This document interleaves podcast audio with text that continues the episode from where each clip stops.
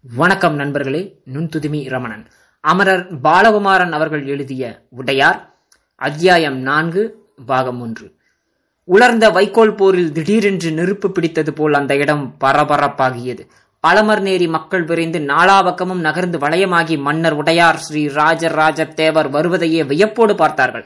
மன்னரின் கவசப்படையைச் சேர்ந்த ஒருவன் நிலைமையை சகஜமாக்க கருதி மன்னர் உடையார் ஸ்ரீ ராஜராஜ தேவர் என்று உறக்க குரல் கொடுக்க வாழ்க வாழ்க என்று கிராமவாசிகள் சேர்ந்து குரல் எழுப்பினார்கள்.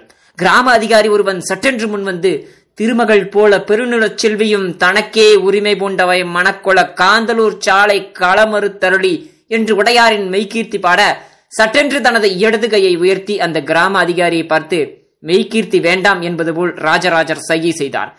மெய்கீர்த்தி நிறுத்தப்பட்டது. மெய்கீர்த்தி சொன்னவனை எல்லோரும் சற்று கேலியாக பார்த்தார்கள். இது என்ன அரச சபையா? இல்லை வேறு ஏதேனும் சபை மண்டபமா? ஆற்றங்கரை தானே இரவு நேரத்தில் இங்கெல்லாமா மெய்கீர்த்தி பாடுவது? என்பது போல் மக்கள் மெய்கீர்த்திக்குரியவனை வியப்பாக பார்த்து கேலி செய்தார்கள் முணுமுறுத்தார்கள் மீண்டும் அங்கு ஏற்பட்ட நிலைமையை தளர்வு செய்ய கருதி கவசப்படையைச் சேர்ந்தவன் உடையார் ஸ்ரீ ராஜராஜ தேவர் என்று உறக்க கத்த வாழ்க வாழ்க என்ற கோஷம் உறக்க எழுந்தது. எல்லாரிடமும் எல்லா சிந்தனைகளும் கலந்து மறுபடியும் மன்னர் மீது ஒருமுகப்பட்டன. மன்னர் குதிரையிலிருந்து இறங்க முயற்சித்த போது ஒருவன் சற்றென்று கீழே குனிந்து தோள் கொடுக்க முன்வந்தான். மன்னர் அவனை நகர்ந்து போ என்று சைகை செய்து குதிரையை சற்று அப்பால் நகர்த்த அவன் எழுந்து கொண்டான். இடது காலை சேனத்தில் ஊன்றி வலது காலை வீசி போட்டு மன்னர் கீழிறங்கினார். இறங்கி இடுப்பை இடதும் வலதும் அசைத்து தளர்வாக்கி கொண்டார். குதிரையை தட்டி அப்புறப்படுத்தினார். மக்களை நோக்கி நடந்தார். மக்கள் கூட்டம் சலசலத்தது. காற்றிலாடும் நெற்கதிரை போல நெளிந்தது. அவர்களை அருகே வரும்படி மன்னர் சைகை செய்ய அவர்கள் வேகமாய் மன்னரை நோக்கி நகர்ந்தார்கள். மன்னர் அந்த கூட்டத்தில் தனக்கு யாரையெல்லாம் தெரியும் என்பது போல் உற்று பார்த்தார். மன்னர் மேலிருந்து சந்தன வாசனை வீசிக்கொண்டிருந்தது மத்திம வயதை தாண்டிய மன்னர் மேல்முதுகு வரை முடி வளர்த்திருந்தார். தலையை சுற்றி தலைப்பாகை கட்டியிருந்தார். கழுத்தில் கம்பியாய் ஒரு வடமும் வடத்தினடியில் ஒரு விருத்ராட்சமும் கொடுத்திருந்தார் அதைத் தவிர நீண்ட சங்கிலியும் சங்கிலியில் பொற்பதக்கமும் நெஞ்சை தழுவிக் கொண்டிருந்தன. பொற்பதக்கத்தில் பாயும் புலியின் உருவம் செதுக்கப்பட்டிருந்தது. காதில் உருளை குண்டலங்கள் போட்டிருந்தார். புஜங்களில் பொன்னாலான கேயுரங்கள் அணிந்திருந்தார். மணிக்கட்டில் வெள்ளிப்பட்டயத்தை இறுக்கி கட்டியிருந்தார். இடுப்பில் தார்பாய்ச்சி கட்டிய வேட்டி. அதன் மீது சிகப்பு துண்டு போட்டு இறுக்கி தோளில் ரத்தனச்சால்வை பொருத்தியிருந்தார். மெல்லிய மீசையும் கூரான மூக்கும் அழகிய கண்களும் செழுமையான கன்னங்களும் உறுதியான முகவாயும் மன்னரை பேரழகனாக காட்டின. மன்னர் அங்கு தெரிந்த முகங்களை பார்த்து நலமா? என்று விசாரித்தார். மன்னருக்கு அவர்களின் பெயர் தெரியாது ஆனால் அடையாளம் தெரியும். கிராம அதிகாரிகளை எளிதில் இனங்கண்டு கொள்வார். இந்த கிராமம் தானே என்று சரியாக கிராமத்தின் பெயரையும் சொல்வார். மன்னர் அம்மாதிரி ஒரு மூன்று நான்கு அதிகாரிகளை விசாரித்தார். ஒரு வாலிபனை சுட்டிக்காட்டி உன்னை நினைவிருக்கிறது என்றார். மன்னர் இனங்கண்டு கொண்டவர்கள் முகத்தில் பெருமிதம் ஒழிந்தது மற்றவர்கள் தாபத்துடன் மன்னரை பார்த்தார்கள். கூட்டம் மீண்டும் சலசலத்தது. பிரம்மராயர் கவலையோடு திரும்பி காவிரியை பார்த்தார். அந்த படகொட்டி முழங்கால் அளவு ஜலத்தில் நின்று கொண்டிருந்தான் நீரை அளவெடுப்பது போல் கைகோளை காவிரியில் ஊன்றியிருந்தான். பிரம்மராயர் பார்த்ததும் தண்ணீர் மேலேறுகிறது என்று சைகை செய்தான். பிரம்மராயர் அவனை பார்த்து தலையாட்டினார். திரும்பி கவலையோடு மன்னரை பார்த்தான். இந்த வேளையில் எந்தவித முன்னறிவிப்புமின்றி மன்னர் இங்கு வந்திருக்கிறார் என்றால் என்ன அர்த்தம்? இந்த வண்டிகள் இங்கு வரப்போவது மன்னருக்கு ஒருவேளை தெரியுமா? வண்டிகளில் வருபவர்களை எதிர்கொள்வதற்காக மன்னர் இங்கு வந்திருக்கிறாரா அல்லது வண்டியில் வருகின்ற பொருள்களை பெற்றுக்கொள்ள வேண்டும் என்ற ஆவலில் வந்திருக்கிறாரா? அப்படி அந்த வண்டியில் என்ன வருகிறது? அந்த வரைபடங்கள் உள்ள பெட்டி முக்கியமா? இல்லை ஓலைச்சுருள் முக்கியமா? அந்த ஓலைச்சுருளில் என்ன இருக்கும்? யாருடைய செய்தியா இருக்கும் எவருக்கு அந்த செய்தி? பிரம்மராயர் கவலையானார். தான் அறியாமல் இந்த சோழ தேசத்தில் ஒரு கல்லும் உருளக்கூடாது என்று நினைத்துக் கொண்டிருக்கிற வேளையில் மன்னரே எந்தவித முன்னறிவிப்புமின்றி கிராமம் கிராமமாக நகர்கிறார் என்பது மிக மிக கவலைக்குரிய விஷயம். சோழ தேசத்தின் அரசாட்சி தளர்வாக இருக்கிறது என்ற அர்த்தம். கட்டுக்கோப்பு குறைந்து வருகிறது என்று பொருள். பிரம்மராயர் ஆழ்ந்த சிந்தனையில் இறங்கினார். மன்னரை மக்களிடமிருந்து நகர்த்தி திரும்பி காவிரியை பார்க்க வேண்டும் என்று திட்டமிட்டார். தொண்டையை கனைத்தார். யார் அது? பிரம்மராயரா? மன்னர் சற்றென்று கனைப்பு வந்த திசையை நோக்கி திரும்பி உற்று பார்த்து கேட்டார். தீப்பந்தங்கள் சற்றென்று பிரம்மராயரை சூழ்ந்து கொண்டன. பிரம்மராயர் மன்னருக்கு வணக்கம் சொன்னார். மன்னர் ஆவலாக பிரம்மராயரை நோக்கி வந்தார். என்ன சொட்ட சொட்ட நனைந்திருக்கிறீர்கள்? ஆற்றில் இறங்கினீர்களா? மன்னர் அருகே வந்து பிரம்மராயரின் கரங்களை பிடித்தவாறு சற்று கவலையாக கேட்டார். ஆமாம் வண்டி ஒன்று ஆற்றில் விழுந்து விட்டது கூச்சல் கேட்டதும் இறங்கி வண்டியில் இருந்தவர்களை காப்பாற்றி விட்டோம் வண்டி அங்கேயே கவிழ்ந்து கிடக்கிறது. எதிர்க்கரையில் மூன்று வண்டிகளும் ஆட்களும் வேறு இருக்கிறார்கள்.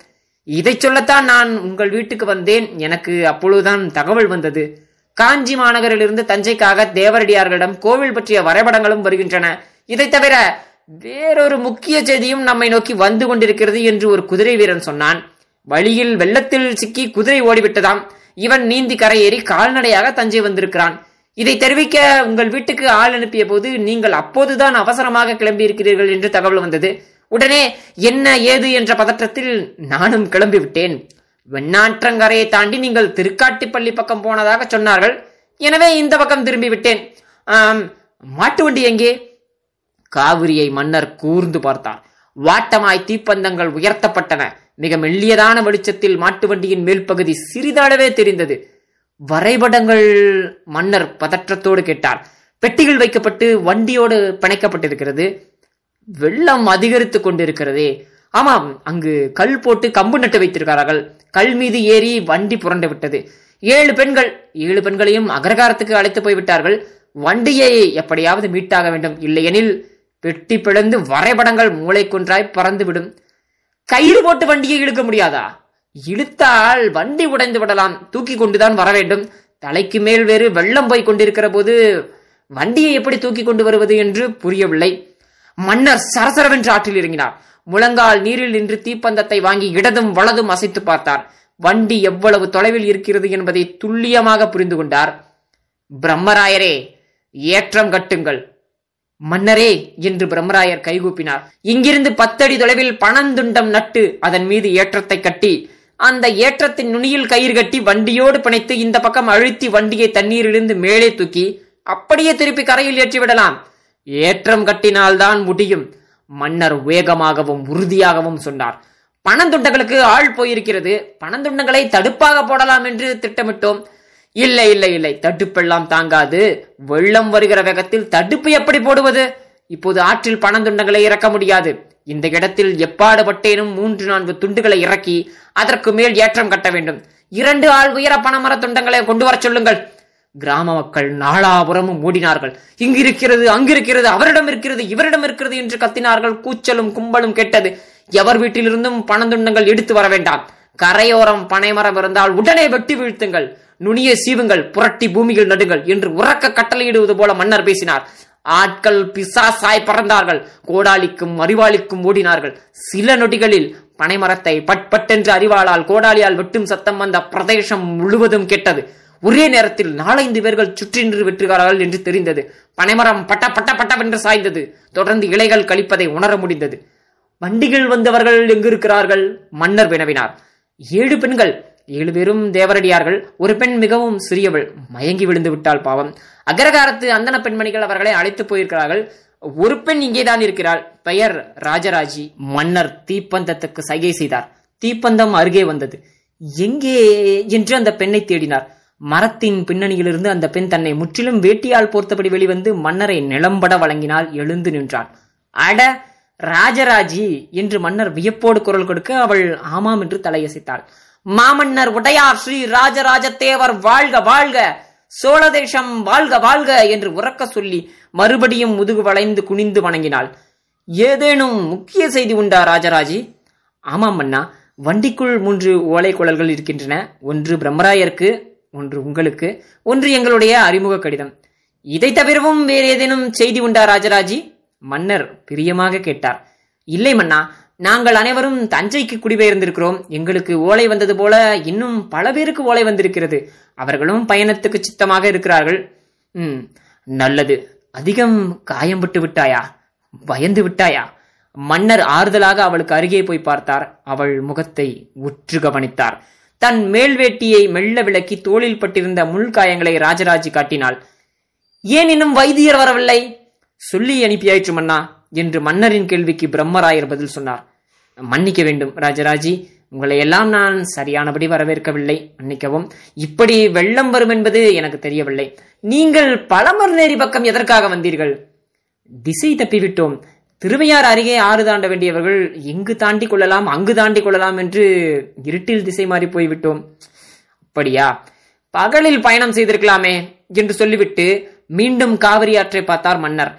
பெரிய பனைமரம் ஒன்று இருபது பேர் தோளில் சவாரி செய்தபடி மன்னரை நோக்கி வந்து கொண்டிருந்தது. மன்னர் விலகி வழிவிட்டார். தீப்பந்தத்தை கரை மீது கட்டச் சொன்னார். வந்தவர்கள் களிமண் கரையில் இறங்கினார்கள் ஆற்றுக்கு நகர்ந்தார்கள். மாறுபளவு ஆழத்துக்கு போய் கூரான முறையை தலையில் நட்டு கயிறு போட்டு அழுத்தினார்கள்.